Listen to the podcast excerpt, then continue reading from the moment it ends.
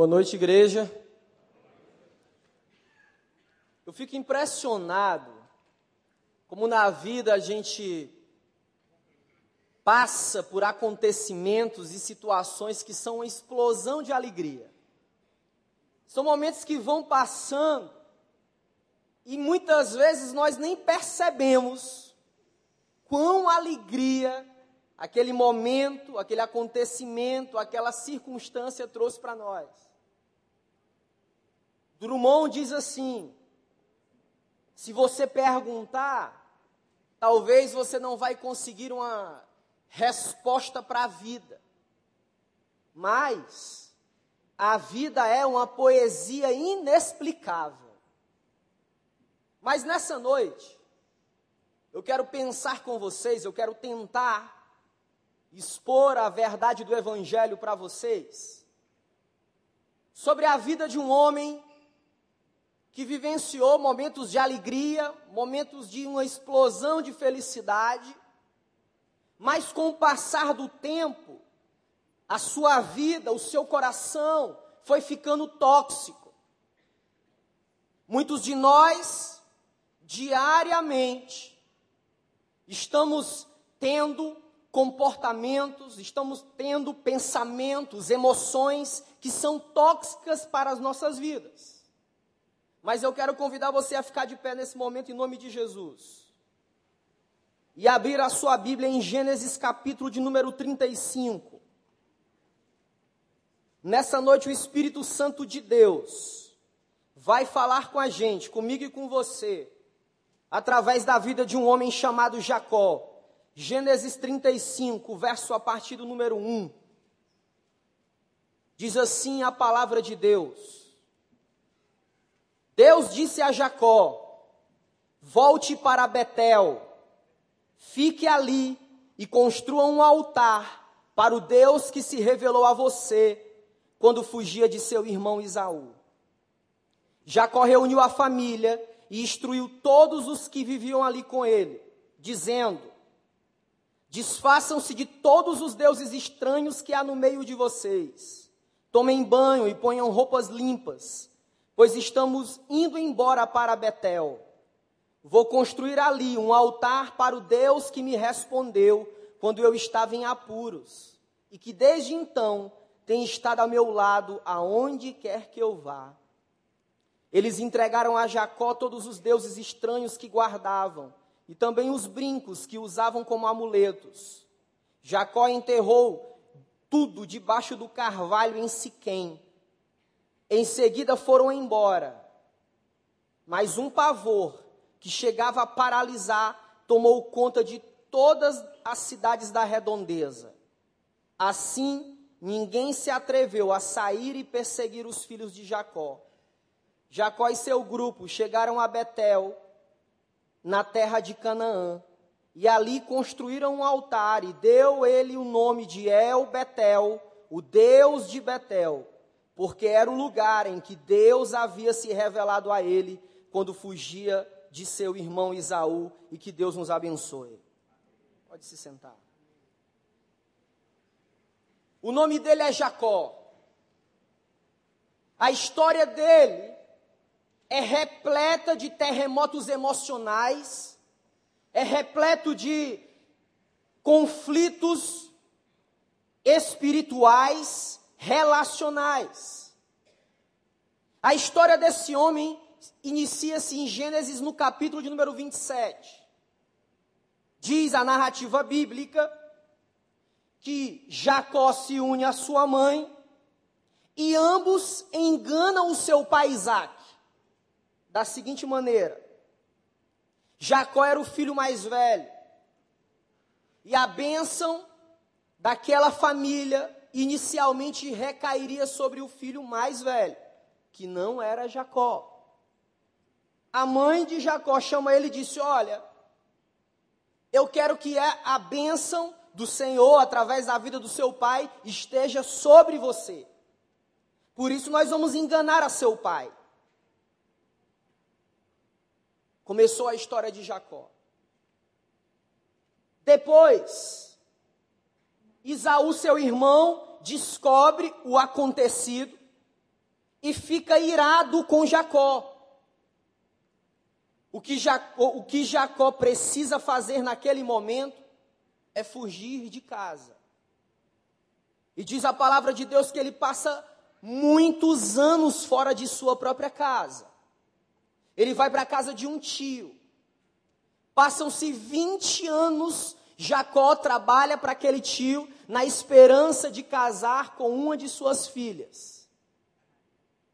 Mas o seu tio engana Jacó.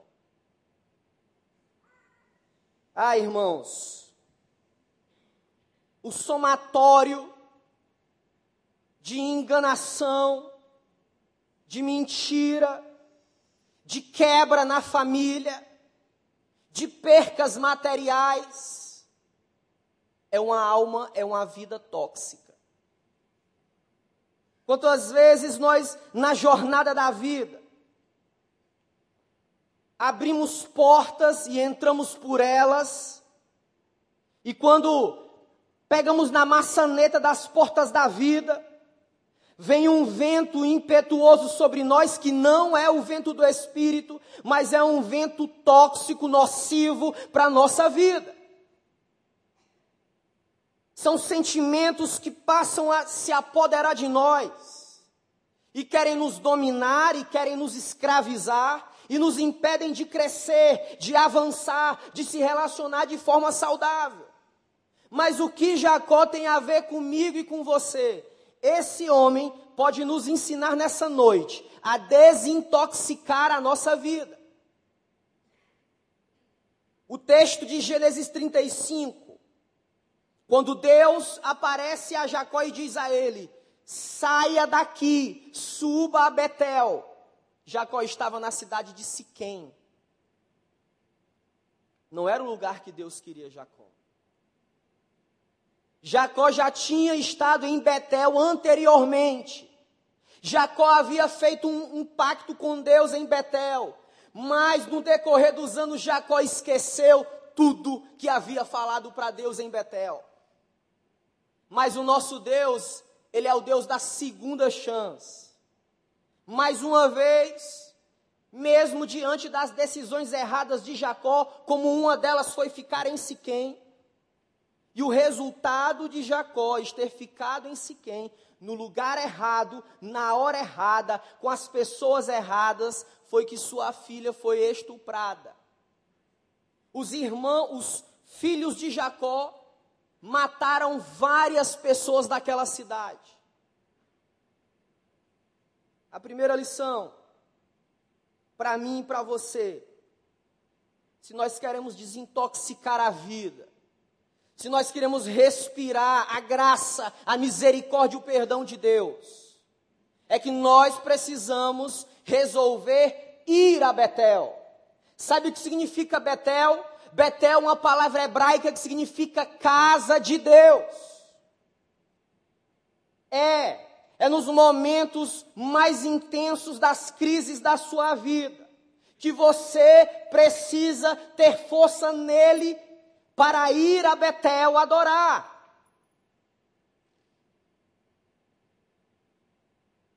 Jacó estabeleceu sua casa em Siquém, mas a ordem era ir a Betel. Inúmeras vezes estabelecemos nossas casas em cima de valores errados. Estabelecemos nossas casas, armamos as nossas tendas em lugares errados. Simplesmente porque não ouvimos a Deus, simplesmente porque não ouvimos o nosso cônjuge que está do nosso lado, simplesmente porque não tivemos a humildade, a serenidade de ouvir os nossos filhos, e aí nós armamos a nossa tenda no lugar errado. Ah, irmãos, o convite de Deus para desintoxicar a vida é ir a Betel, porque Betel é o lugar onde Deus quer você. Se não é Betel, é Siquém. E se é Siquém, é lugar de tragédia. Se é Siquém, é lugar de quebradeira nos relacionamentos. Se é Siquém, é lugar de morte, não é lugar de vida. Mas se é Betel, é lugar de encorajamento. Mas se é Betel, é lugar de renovo. Renovo no relacionamento, no casamento, na relação com os filhos. É ampliação de uma visão. É Betel. Não podemos permitir que as toxinas da vida moderna, aliás, alguns sociólogos dizem da vida pós-moderna, contaminem o meu coração, o teu coração. Por exemplo, a angústia. Sabe quando a angústia passa a ser tóxica? Quando ela nos submerge, nos coloca para baixo e nos obriga a permanecer na lamentação, na queixa, na dor e na tristeza. Isso é toxina. Angústia tóxica. É outro. Uma insatisfação crônica. Ela é tóxica porque ela se converte em um temor excessivo, irracional de situações que nós já vivenciamos, mas acreditamos que não vamos conseguir chegar onde queremos. É como um indivíduo, como o jovem que ele passou o ano inteiro se dedicando horas e horas em um estudo disciplinado dos conteúdos que são necessários para o vestibular. Ele sabe que conhece o assunto, mas vem um temor exagerado que muitos deles, muitos se paralisam na hora das provas. É aquele homem de negócios que já conhece o contexto do investimento que ele quer fazer, ele já conhece o mercado imobiliário, sabe aquilo que é positivo, aquilo que é negativo, conhece do assunto, mas ele tem medo, ele fica inerte e não reage. É aquela mulher que sabe que ela é amada do seu marido, que o seu marido a verbaliza que ama, com a fala e com o corpo, e ela se sente insatisfeita, insegura, achando que ele não ama. E o resultado disso é prisão. Tudo aquilo que traz enfermidade na sua vida, seja ela emocional, seja ela espiritual, seja ela física, pode se tornar um cárcere, uma prisão para você. É outro. Outra emoção que é tóxica é o sentimento de rejeição. Os grandes psicólogos do mundo dizem que o pior sentimento que um ser humano pode ter é a rejeição. É quando uma pessoa não desfruta de nada que ela possui porque o foco dela, a preocupação exagerada, é na aceitação das pessoas com ela mesma.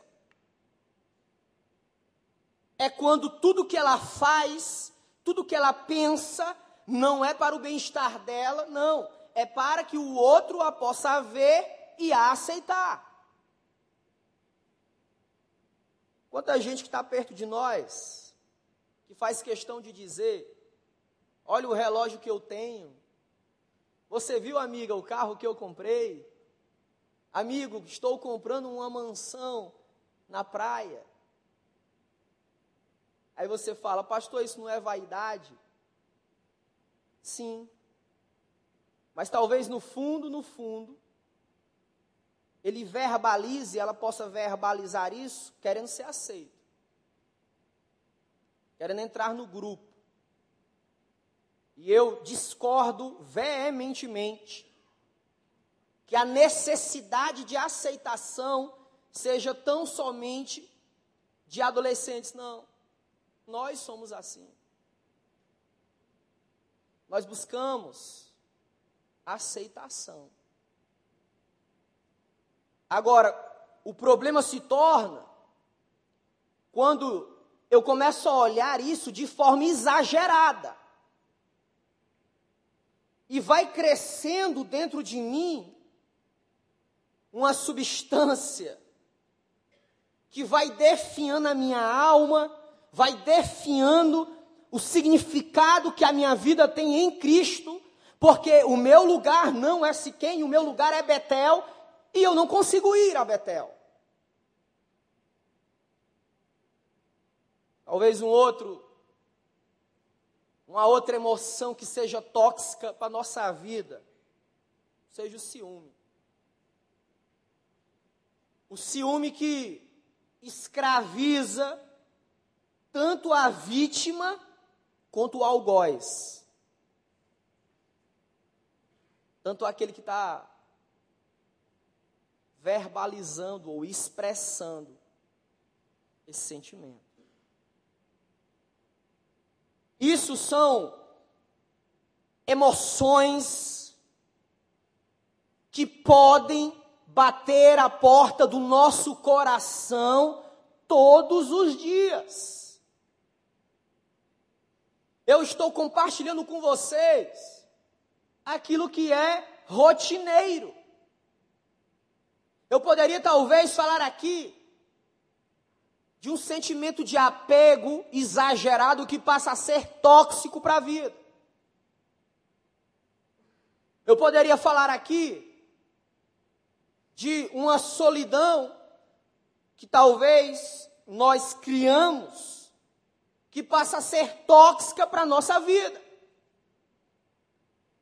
Mas se eu quero me desintoxicar disso, eu preciso resolver sair do lugar, sair do, da, do ajuntamento, da sociedade, que Deus não me quer porque os valores não são os valores do reino. Simples assim. Eu preciso sair de um lugar, de uma posição, de um conceito e ir para um outro que é o conceito, que é os valores, que é o lugar aonde Deus quer que eu esteja. E Jacó fez isso. Jacó ouviu a Deus lá em Siquém, reuniu toda a família dele e disse o seguinte: Olha,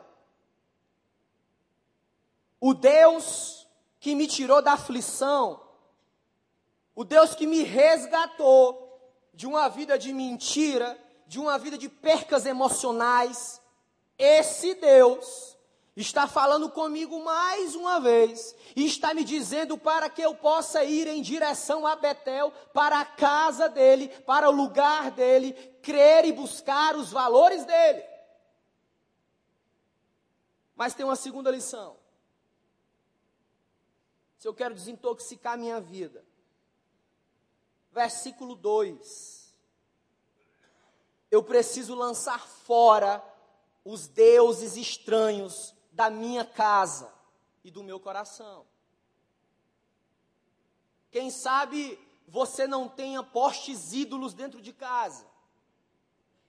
Quem sabe você não se dirija ao estado do Ceará, meu estado, onde tem os dois maiores polos de idolatria do Brasil, chamado Canindé e Juazeiro do Norte. Na cidade de Canindé, São Francisco, e na cidade de Juazeiro do Norte, Padre Cícero. Quem sabe você não vá lá. Como aquele mais de meio milhão de pessoas caminhando naquelas estradas perigosas, indo à adoração. Quem sabe você não esteja lá. Quem sabe os seus ídolos não sejam esses. Mas isso não significa dizer que você não precise lançar fora os deuses que estão aqui dentro. os deuses que foram erigidos no seu coração. Deus não tem parte com isso, igreja. Existem três ídolos que são parece que admirados de forma acentuada.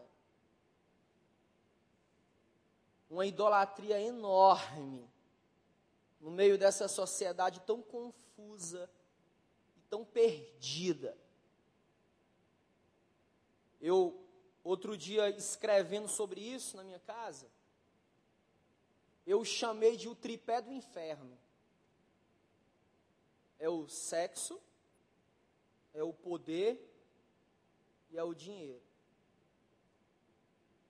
Esses são os deuses que nós precisamos lutar contra eles.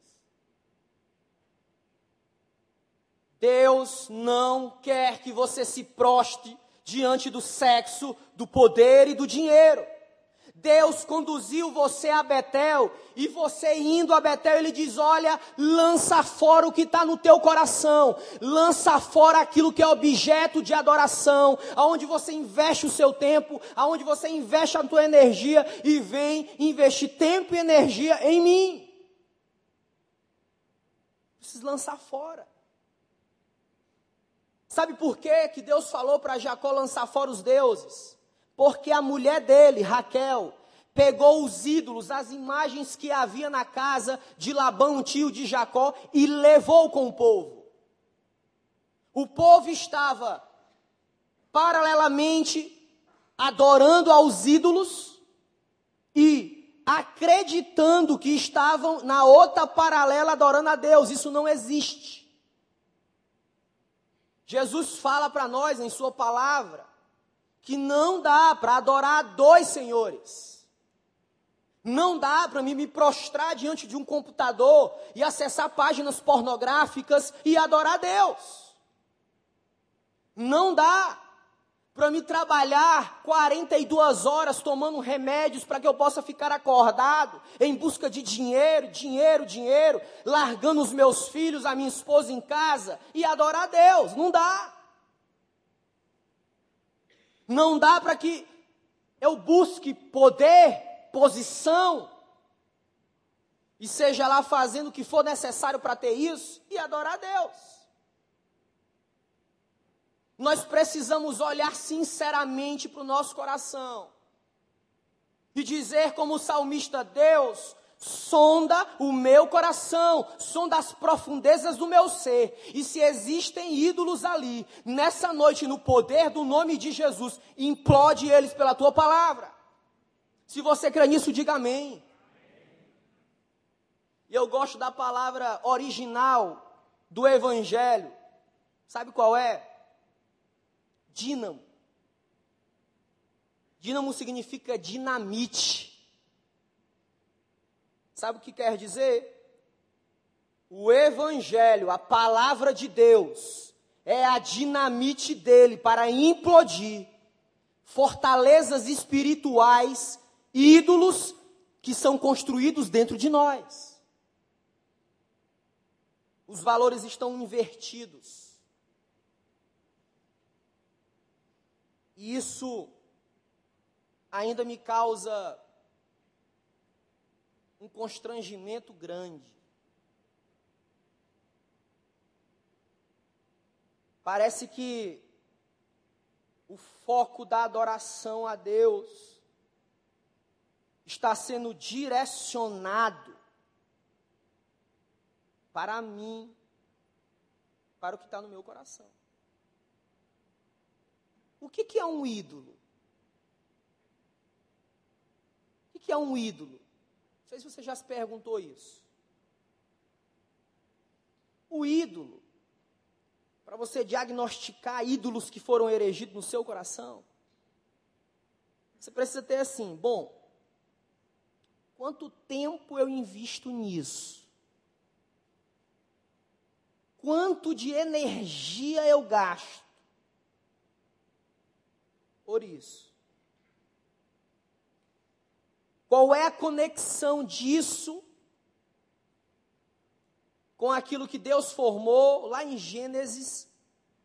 Qual é a conexão disso com a minha família? Da mesma forma que existem adolescentes que tem as mídias sociais como ídolos, da mesma maneira, existem homens e mulheres que têm noivos, noivas, namorados, esposas, maridos como ídolos, objetos de adoração. Desintoxicar a alma, a vida. Primeiro é ir a Betel. É a atitude de se movimentar, se mexer. Dois, é lançar fora os ídolos que estão aqui, ó. Quantas coisas que estão aqui tomaram o lugar de Deus? Que nos fizeram perder o foco. E isso é tanta futilidade que o nosso ídolo ele nos leva a, a imaginariamente a, a lugares tão altos de felicidade. Pode imaginar a figura do pão de açúcar. Mas em um momento depois, ele nos leva às águas mais profundas da Baía de Guanabara. Olha, olha a inversão. Mas o Deus da Bíblia, o Deus de Jacó, o Deus que visitou Jacó pela misericórdia, que quer conduzir Jacó, que quer conduzir a mim e a você, a Betel, ele diz para você: a alegria que há em mim é uma alegria constante, perene e crescente para a glória do meu nome.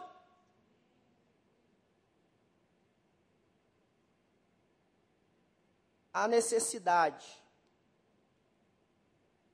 de lançarmos fora os, os deuses do nosso coração.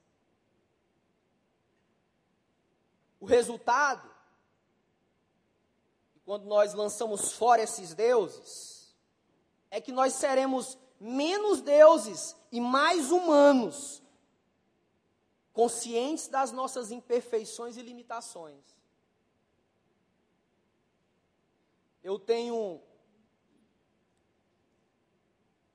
observado durante algum tempo, alguns anos, quando as pessoas vêm para a igreja, elas entenderam a mensagem do Evangelho, elas chegam aqui, elas têm a percepção que todos nós somos bonzinhos. Olha, eles são tão maravilhosos, eles se abraçam, eles se beijam, eles comem até junto ali na tenda viva, eles vão a um restaurante. Esse é o melhor lugar do mundo para estar. Porque as pessoas são maravilhosas. Conceito errado. Esse é o melhor lugar do mundo para estar, porque é na coletividade também que Deus molda o nosso caráter através da Sua palavra. É através do outro que eu sou afiado afiado como um ferro nas minhas limitações, nas minhas deficiências no caráter. A pregação do evangelho, ela é focada na pessoa de Jesus, nos valores do reino que precisam se expandir para a nossa vida. Tem muito crente mau caráter. Há uns anos atrás eu estava numa cidade auxiliando a plantação de uma nova igreja. Numa praça abordei um, um senhor, ele tinha na faixa dos 43 anos, e ele sentado no banco lá. Comecei a conversar com ele, me apresentei, tudo. E ele falou assim: Você é crente? Eu falei: Sou. Eu tenho um ódio de crente. Mas por quê? Eu falei: Porque eu tenho algumas casas alugadas e 70% dos crentes que alugaram as minhas casas me deram calote. Imaginem a sinuca de bico que eu estava naquela hora. Falei, Deus, e agora? Falei com ele o seguinte: olha, você me dá uma, uma oportunidade para me te apresentar alguém que nunca deu calote, nunca vai te dar calote. Ele disse: Quem é? É você? Eu falei: Não, eu mesmo não. É Jesus. E ele ouviu a mensagem. Me lembro como se fosse hoje. Duas horas conversando com ele, as pessoas já estavam indo embora na praça. E aquele homem aceitou a Jesus. Pegamos o endereço dele. Passamos para o pastor da igreja. Antes de ir embora, o pastor foi fazer uma visita comigo na casa dele. Quando chegamos na casa dele, a mulher dele enferma. Há muitos anos. E ele, para minha surpresa, disse: Olha, quero que vocês orem pela minha família. Principalmente pela vida da minha esposa. Vamos orar agora. E oramos ali, Deus foi fazendo a obra na vida daquele homem. Gente, quando nós lançamos esses deuses fora do coração, o Espírito tem liberdade para trabalhar no nosso caráter. Teremos menos necessidades de evidência social e mais necessidades de contemplar as belezas da vida. Julgaremos menos, abraçaremos mais e elogi elogiaremos muito mais. Seremos menos vítimas das angústias das fobias, das inseguranças e mais, protetores, promotores da alegria, do júbilo, da liberdade e do encanto pela vida. Seremos mais ousados e menos escravos do medo de errar. Pensaremos de forma equilibrada em nossa individualidade, mas também na coletividade. Peça a Deus que revele a você Quais são os ídolos que estão aí no seu coração? Talvez eu não possa ver. Talvez a sua esposa, talvez o seu marido não possa ver, mas ele está vendo. E você sabe que eles estão aí. Fique de pé em nome de Jesus.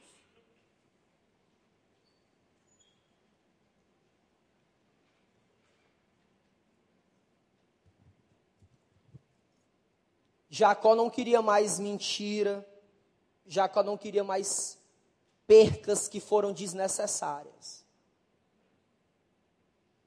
Ele ouviu a Deus, saiu de Siquém, foi a Betel, chegou lá, lançou fora os deuses estranhos que estavam em suas mãos. E por último, versículo de número 6 diz que eles chegaram em Betel e eles construíram um altar ao Deus de Betel. Igreja, precisamos desintoxicar nossa vida. Não seja alguém tóxico, que só contamina o outro. Seja alguém cheio, mas cheio da doxa, da presença de Deus na sua vida, nos valores do reino. E quais são os valores do rei? É amor, é paz, é alegria, é cumplicidade, é misericórdia, é humildade, é devoção, é quebrantamento. E nós precisamos hoje construir um altar ao Deus de Betel na nossa vida. Talvez a semelhança de Elias, o altar que é a sua vida está rachado, está quebrado. Esse mundo doido contaminou você. Esse mundo louco, sem rumo, te deixou enfermo na alma. Mas o Espírito de Deus está dizendo para você: levante as suas mãos, porque eu vou conduzir você a Betel, eu vou lhe ajudar a lançar os deuses estranhos no seu coração, e eu vou lhe ajudar a construir um altar na sua vida. Uma das características de gente que quer reconstruir o altar